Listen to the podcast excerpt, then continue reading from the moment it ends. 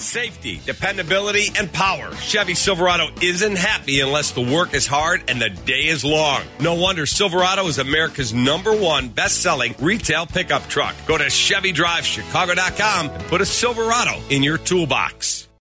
It's the WGN Radio Football Podcast. Ryan Poles and Matt Eberflus both possess the qualities we're looking for in our team tough, gritty, smart, opportunistic winners. It was an easy decision for me. What am I about and what's my philosophy? We're going to build through the draft. We're going to acquire young, fast, and physical football players. And the last thing, the most important piece, is we're going to take the North and never give it back. Now, here's Kevin Powell. We are on to episode 36 of the WGN Radio Football Podcast. I'm Kevin Powell. Thank you for listening. Uh, plenty to get to with the Bears. Also, some national football talk as well with Matt Verderame from Fansided. He's been on before, does a great job covering the NFL. We'll take a deep dive on the Bears as OTAs continue.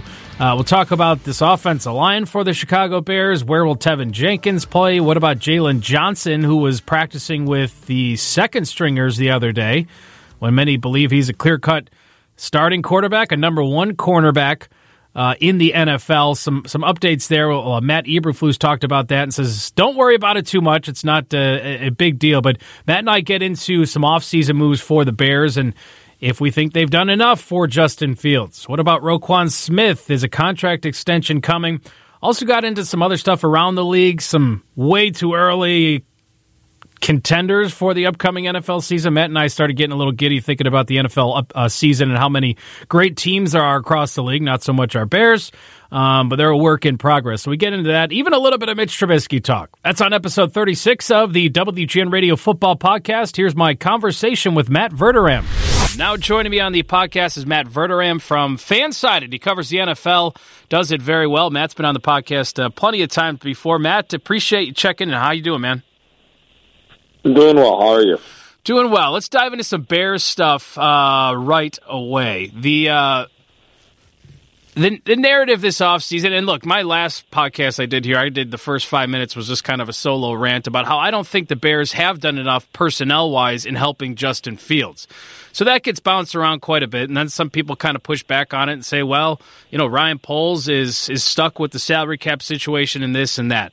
Um, personally, I don't think personnel wise they've done enough to help Justin Fields. The situation with the salary cap is what it is. If Justin Fields is going to have a lot of success, it's going to be because of his raw talent and hopefully because of the new scheme they're putting in place with Luke Getsy. But how would you evaluate the Bears offseason so far? I think they've done a good job of keeping the books clean for next year and, and allowing themselves the opportunity to rebuild somewhat quickly. Uh, obviously, didn't have a first round pick this year. That was part of the price they paid to get Justin Fields.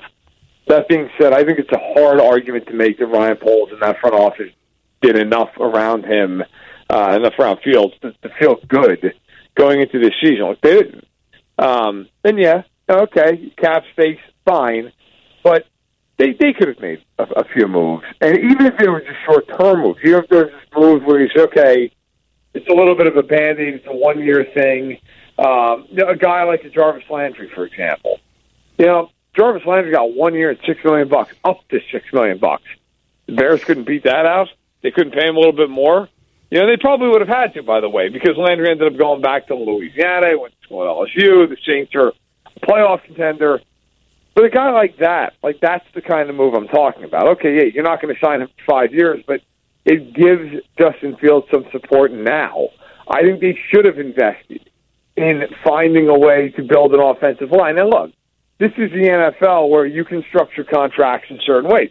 There's no reason the Bears couldn't have gone out and signed an offensive lineman or two and had the contract backloaded.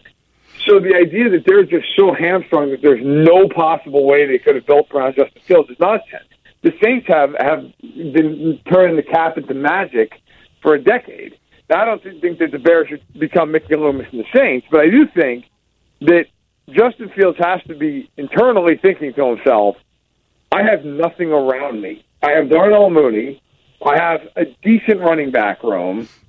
And beyond that, I've got a whole litany of really big questions. Yeah, and a big question is the offensive line. And Matt, as you know, over the past couple of years with this Chicago Bears team, the offensive line has been bad. flat out bad. And you have a potential franchise quarterback here in Justin Fields. That would be a, a major priority if I were the general manager of the Bears. Now, Lucas Patrick is going to take over at center, and when that's your kind of your big splashy move on the offensive line, doesn't get you overly excited. But here we are as OT, OTAs are ongoing, and look, I, I still think there's a good possibility the Bears add a veteran right guard, maybe, um, maybe a veteran tackle but they don't even know what the offensive line looks like right now. I mean, Teven Jenkins talked at OTAs this week, and he's like, well, I think I'll be right tackle. i'd prefer to be right tackle. And they still don't know. And look, I think the, the, the argument I, somebody made this that they're intentionally neglecting Justin Fields, which I, I think is absurd. I mean, to to say that to claim they're intentionally neglecting building around Justin Fields to maybe somewhere bring in their own guy is insane. Um, I don't buy into that, but there's a difference be- between being patient and uh, n- not doing enough to help a guy that we all think can be really good in Justin Fields. I'm very nervous about the way this offensive depth chart looks right now. Yeah, and the, the, the person who made that argument is a, a really good friend of mine. So oh, okay. well, name, no, I, nothing I, personal here, but I, I just don't no, necessarily I buy into it. I agree. with you. I actually, I actually told him that. I think it's crazy that argument. I, I, I don't agree with that. I think now I don't think there's any kind of intentional like, hey, he's going to be terrible. We're going to win three games. We could draft from guy. I mean, if that's the case, then this front office is doomed to failure anyway. Uh, but I don't agree with that, and I and I will say this: I think I think that the Bears are trying to get through this year, and then they're trying to say, "Hey, look, we're going to have an ungodly amount of cap space, picks next year." But in the NFL, you can't go into a season where your offensive line's terrible and just think, "Well, that's okay. We can play for next year." Well, Justin Fields is going to get the crap kicked out of him for 17 games. I mean, that's going to happen. I mean, you can talk about playing the quick game and running the ball. Okay, fine. But A, he's still going to get hit. B, you're not going to develop him because he's going to be running for his life. And I, I don't know that there's any real situation other than just getting a miracle where the Bears are going to be able to protect him in a meaningful way. I mean, Teven Jenkins, we'll see. You know, a lot of his rookie year was racked by a back injury. We'll see what happens.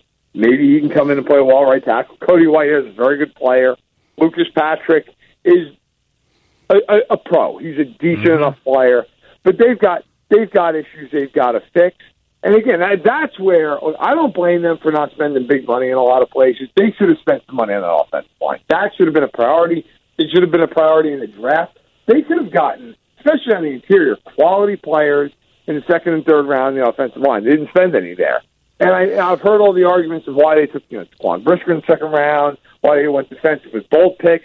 And I think Brisker could be a really good player, but your whole focus right now has to be doing everything you can to find out how good of a player Justin Fields can Yes. be. And if you're not doing that, then there's no point. Everything else is a waste of time until you find out what that kid can be and then supporting him and becoming that. Well, I'm glad you said that because that's exactly how I feel. And even a good chunk of last year when Fields was the starter, and Matt Nagy never bought into it. His stubbornness always led him the path um, he went, which was which was a really bad offense and not helping Justin Fields and all of that. But there, there was a good chunk of last year where I just kept saying, like, this is all about Justin Fields at this point. Give it up, guys. I know you're trying to scrap together a few wins and maybe save your jobs, but that that was a good chunk of last year was all about Justin Fields. This season is all about Justin Fields. And there's obviously a million pieces that go into building a legitimate NFL roster. And, and I, I do kind of understand where Ryan Poles is going with the whole culture change and bringing in his guys. It wasn't working with the old crew. Get sure get as many of your sixth and seventh rounders as you want in there, Ryan Poles. If if this year's about the culture change. Um, and not to just continue to harp on it because we can talk about this all day. I just, you know, Darnell Mooney is probably a two at best in a really, really good offense, and that's probably just because of his size. It's Yeah. no knock against, against his skill or anything like that. Uh, he's a really good receiver. After that, Matt, it's a lot of unproven three, four, five type receivers around him. No, it's a bunch of guys. I mean, look, I I am somebody who grew up a Chiefs fan and have, have always played close attention to how I got in the business. Like I came up covering them a million different ways. Um, you know, still doing the chief podcast, even though I cover the whole league. And I like Byron Pringle. The reason I'm bringing it up is Byron Pringle. Like he he is a pro, but at the same point, I think realistically, he's like a third or fourth receiver on a decent team. I mean, he can help. He's, he, I'll say that he can catch the ball, good route runner, dependable. So I actually like that signing for them, although the off season hasn't been too kind to Byron Pringle. But I, I do think that he will go in there and help. But he's not a guy who's going to go in there and have thousand yards. Um, they, you know, look, they they needed to find weapons to put around Darnell Mooney because I, I think Mooney is a good player. He is a, mm-hmm. he is a good solid number two. I feel that way, even on a really good team. But you can't go from last year where the offense stunk and couldn't do anything, and then lose Allen Robinson and upgrade nowhere else and just say that's good, we're, we're set. That's that that's a losing mentality. It's a losing way to go.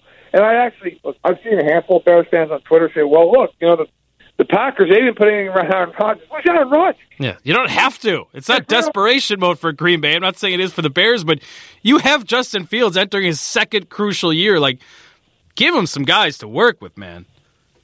Yeah, Aaron, Aaron Rodgers is a great running game and a great offensive line and a great head coach. And he's been in the league for 20 years. He'll, he'll figure it out a little bit more than a, than a kid who's had, what, six starts, seven starts? I mean, it's it's unfair to expect somebody that young to come in and just like it is the rare guy who can come into the league.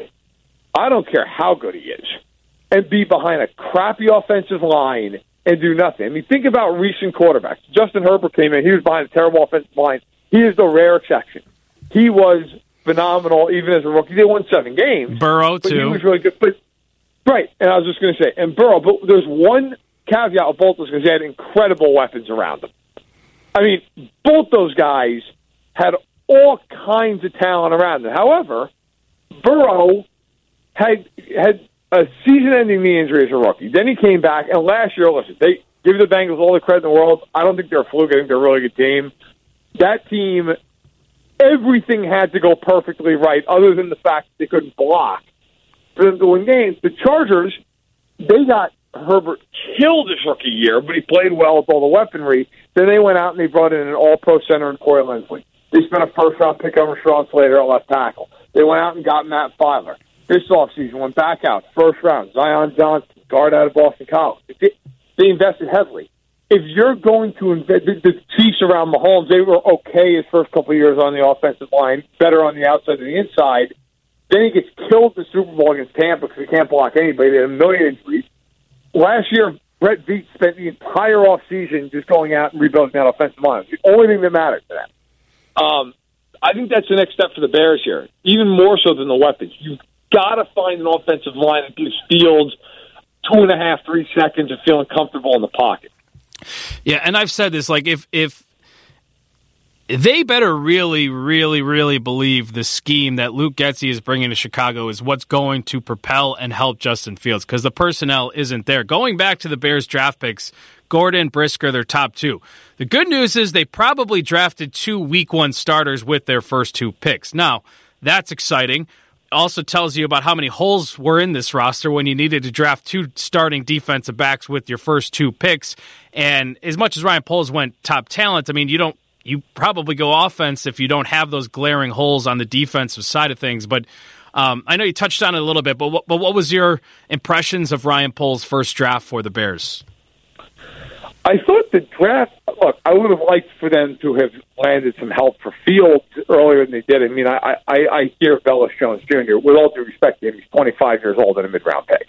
Uh, but I I like the talent. I think Gordon is is going to be a good player. I think actually is going to be a very good player. I like him a lot. I thought he was a, a, a nice find, a good steal. I thought I wouldn't have been shocked if he went in the very early portion of the second round. Um, so I, I did like that. I liked that later in the draft they had a lot of those picks. And listen, I know those sixth and seventh rounders, and history says you're probably not going to find the guy you know that's going to go out and be an All Pro.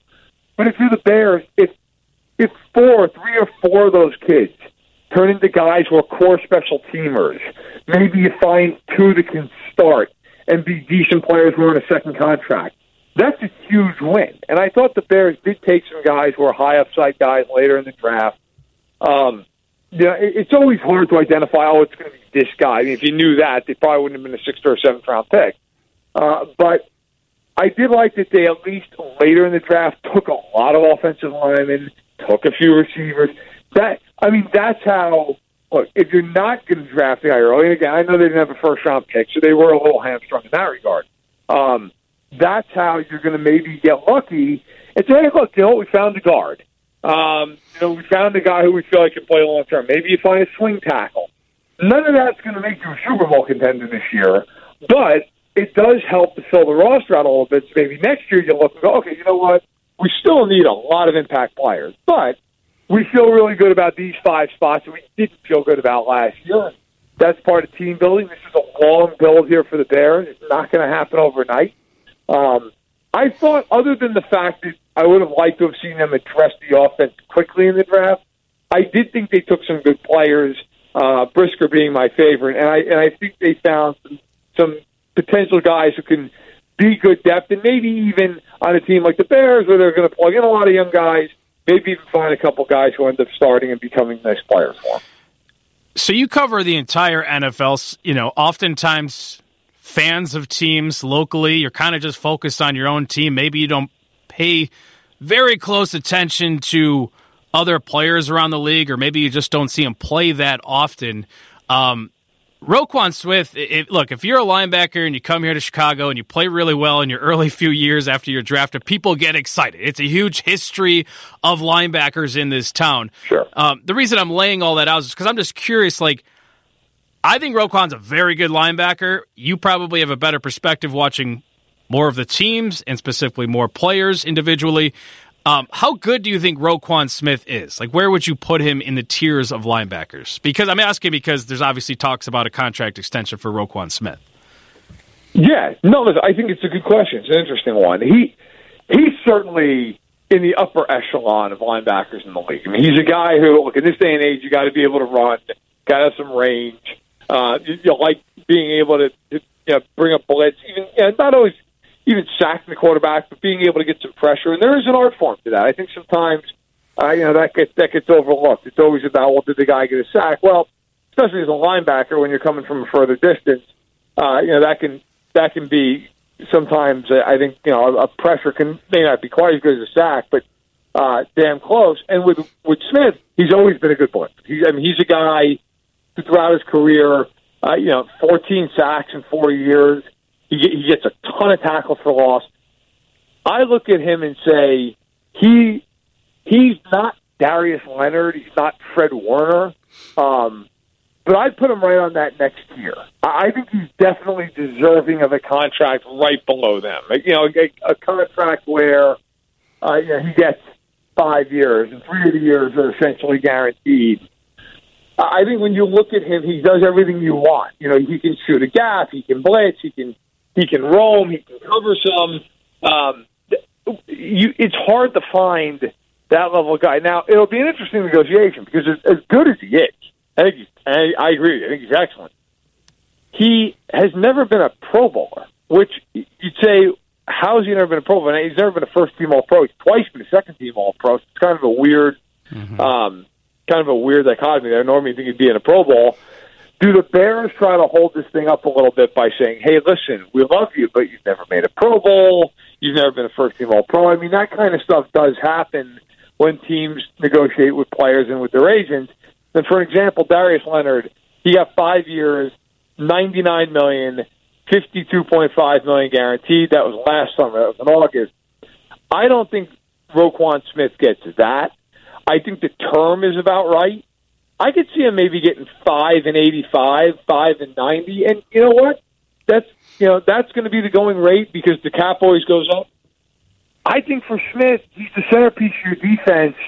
I, and you can make an argument his best years are ahead of him. I, I'd put him right below that that real top top tier.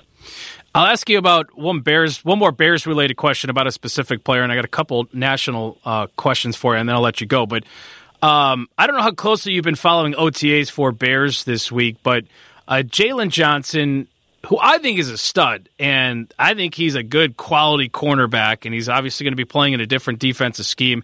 Uh, Matt Eberflus hasn't he hasn't said anything bad about Jaylon Johnson by any means, but he hasn't exactly been glowing about Jaylon Johnson. He says, you know, I still need to see more and I need to evaluate and this and that. And actually, this week, Jaylon Johnson was getting some reps with the twos, which was kind of surprising, but Eberflus said don't look into it too much. It's conditioning, it's things like that. But how do you view Jaylon Johnson uh, of the Bears, a cornerback? I think he's very good cornerback. Um, no, a, a guy who only two years into his career – uh, but he's been somebody who, when he's been on the field, I know he's missed a few games, uh, is someone who he's got the potential to be a number one corner. Now, whether or not he ends up on a, on a really good defense being a number one corner or he's a top tier number two, um, you know, you could maybe make that argument. But for as young as he is, the talent's clearly there. Maybe like to be a little bit more of a ball hawk, only has one pick in two years. That sometimes will happen when the other team's going to say, look, you know, that guy could be this. Let's, let's avoid him a little bit here. Let's try to move our receivers around.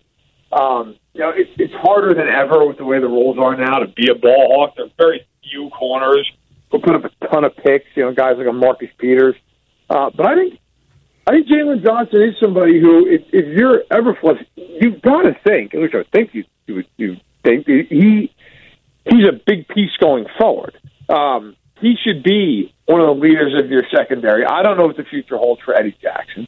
Uh, obviously, you're bringing in a couple of guys like Gordon Brisker who are rookies. Who, you know, it's it's weird to say that Johnson, who's going to be in his age 23 season, should be out there being a leader, but he's going to kind of be. I think he's kind of forced to be. So, um, I, I believe that he's somebody who you build your secondary around them. I don't know that he's that, but is he someone who should be a nice crucial piece going forward. Somebody you look at and say, "Hey, that guy could be here for eight, nine years." Yeah, yeah. And it, so um, I am a little bit surprised at that. I know uh, for us over at Fanside, Mark Carman, Bill Carm, he's been there. Uh, I think every day been at Bears OTAs. So he's he's entrenched. Uh, I'll have to ask him his thoughts on everything, but. Um, I, yeah, I think Jaylon Johnson's been one of their better performers the last two years, and I I don't see any reason why he won't get better. I love Carm. He texted me yesterday. Says he forgot his. He grabbed the wrong laptop. Wasn't able to send me the audio from from Amazon yesterday. I love that man so That's much. Yeah. Um, he helped me out. He he got the job done as always. Um, all right, two quick questions. One, what's the latest on our old pal Mitch Trubisky? Heads to Pittsburgh. They draft a quarterback. Mason Rudolph's like, ah, I think I still got a shot to start here. Um, what is the quarterback situation in Pittsburgh? Mason Rudolph doesn't have a shot to start. I know. I, so, I just saw a headline. I, am not going to lie. I didn't read the whole article. I just saw the headline and the quote from Mason Rudolph. I didn't see the headline, the quote, or the article, and it doesn't matter because he's not going to start there. Uh, they, if they were going to start him, they wouldn't have signed Trubisky and then drafted first round quarterback. So I, I hate to be the one to break the news to Mason he's not starting. Um, look, I think it's a, a, a situation where if Trubisky has a good camp, good off season, good you know, good preseason he's probably in line to start. I don't I don't know that he's going to hold the job the whole year. And if Pickett comes in and is just fantastic, then maybe it's a deal where they just say, "Look, you know what? We're going to roll with Kenny Pickett." Um, but Trubisky, and I got to be honest, I found this bizarre, and I remember talking to a lot of people in Indianapolis during the combine about this. Like, there's this weird thing this off season where somehow he had like a ton of value, like a lot of people in the league were talking about him, like he was going to be somebody who was a big signing. And I, I mean, I I watched a lot of Mitchell Trubisky in his time with the Bears. I I don't see it. I don't understand why. And listen, I'm not saying there's no no redeeming quality that he shouldn't be an NFL quarterback. I think he's going to have a pretty long career in the NFL, but I don't. I don't see him as a guy who, if you're Pittsburgh, you're really excited about. The, that you really feel like this, this is going to be somebody um, who's here for the long haul. And I think that that opinion is is supported by the fact they went out and drafted Kenny Pickett the first round. So um, I think it's a legitimate battle. If Trubisky plays well, uh, I could see Mike Tomlin sitting there and saying, "Hey, look, you know what? We're gonna we're gonna give you a, a month, two months, um, and see how it goes. And if we're winning, stick stick with you. If not, maybe Pickett jumps in, or even if we're winning, but we're winning every game thirteen to ten, maybe we go the other way. It's an interesting situation though with them because their offensive line is also terrible it is one of the worst offensive lines in football. And neither Trubisky nor Pickett is the most mobile guy. Trubisky is more mobile than he gets credit for, but mm-hmm. um, let's face it, if you're Pittsburgh, you'd rather he takes those hits than Pickett. So um, it is fascinating because Tomlin's never had a young quarterback to have to work in. I mean, it's, it's never been a problem for him since he's been there. Uh, but I, I would think that Trubisky, if he if he performs decently in the summer, probably starts as the starting quarterback, and then at some point gives way to Pickett. Hearing Matt Eberflus talk about the way Justin Fields throws the deep ball this week, I was like, yes, this is what we we have not had a quarterback in Chicago that could throw a deep ball in basically yeah. forever. Uh, just real quick, this isn't really a question, but I just am always excited for football season and just kind of looking at the AFC and some other teams. I know we've got a long way to go, Matt, but I can't wait for football season. I think it's going to be a, a great season because I, I, you can identify multiple teams that have enough talent to win a Super Bowl. I know we're getting way ahead of things here. I'm just getting my my football fandom on here, Matt, and I know you love football. I'm just like, man, you look around the league, there there are some legitimate contenders all around. There are, and you know, it's funny. I was I'm I'm right there with you, Kevin. I I absolutely love the NFL. It's it's thank God for it, or I'd actually have to work. Um, but you know, when the schedule release came out, I'm insane enough that I picked every single regular season game went all the way through the Super Bowl. Um, and maybe that's some kind of, a, of an illness, but I uh, I agree. It was you know I've done that exercise now. This is the fifth year I've done it, and I found it really difficult, especially in the AFC, because there's just so many teams that you look at and say, okay, best case scenario for them, they could be in the conference title game. They could be going to the Super Bowl. I mean, they're you know I can make a case for at least seven or eight teams in the AFC. That if everything went well, health, maybe a, you know an X factor or two goes their Look way. out for Baltimore too, right? I mean, they have an MVP quarterback. Oh, yeah. They had a great offseason, a great draft, at least you know on paper, and I think a lot of people would agree. I, I guess the point is what you're saying. It's like you you could you could make a legitimate case for a lot of these teams, but it's uh, I I just uh, I'm I'm very I know we're in the thick of baseball here. I'm just always kind of ready for football season, and it's always. Uh, well, go ahead, man. As uh, as, no, as, as, as an Oakland A's fan, I'm not in the thick of anything with baseball. yeah, well, I hear uh, you. It's uh, baseball. Well, baseball season ended on opening day, but I. I, you know what? No, really, the, the Ravens are a great pick. By the way, I think I had them winning twelve games. They're really good. Yeah. They're really that team defensively is going to be a bear to deal with. And look, doing the whole AFC West, all those teams are really good. I will say this, and I'll, I'll leave it at this. I think the Bills are the best team in football. Um, I, I think if it, it's kind of not not a now or never year for them, but it's really lined up. Like at this point, if they can't win it this year, I think you're going to fair or, or otherwise you're going to start hearing those questions like is Dermot the guy? Is Allen going to be the next Dan Marino? So on and so forth. Um, but I think Kansas City's a tick behind them. I think the Chargers are ultra talented. Now the Chargers have to win something that matters before I can just put them in the Super Bowl, but they're really talented. Denver's fascinating. Mm-hmm. The Browns are a real wild card. I mean, you don't even know how many games Deshaun Watson's going to play. Patriots will like. probably win ten games, you know, or nine yeah, games, whatever. You know, they'll still be around. They'll be a pesty team. You know, then you get to like a team like Indianapolis, where you look at them and go, "I don't love the weapons." You know, Jonathan Taylor's great, Michael Pittman's good, but Matt Ryan is a huge upgrade. You know they're well coached. They have a good defense. They're not going to win the Super Bowl, I wouldn't think. But could they win 10, 11 games and be a real problem for something in the playoffs? Sure. Denver is another team. I don't, I'll be the first one to admit I I don't know what to make of Denver. Of all the teams in the league, they're probably the team I have the hardest time figuring out what I think of. I could see them winning 12 games and being in the AFC Championship game. I could also see them winning eight.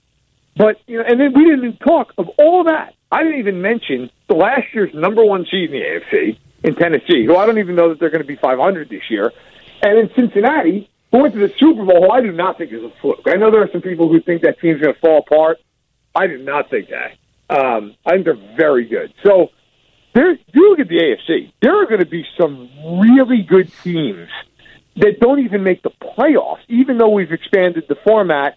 Um, I just think it's so far different from the NFC where you look at it and go, okay, well, it's, it's Tampa, it's Green Bay, it's the Rams, and then it's okay. Who's the next team? Is it San Francisco with the quarterback situation? Is it Philly, who I'd argue had made the best offseason of any team in football? Is it Dallas, who's talented but always seems to be held back by its own issues?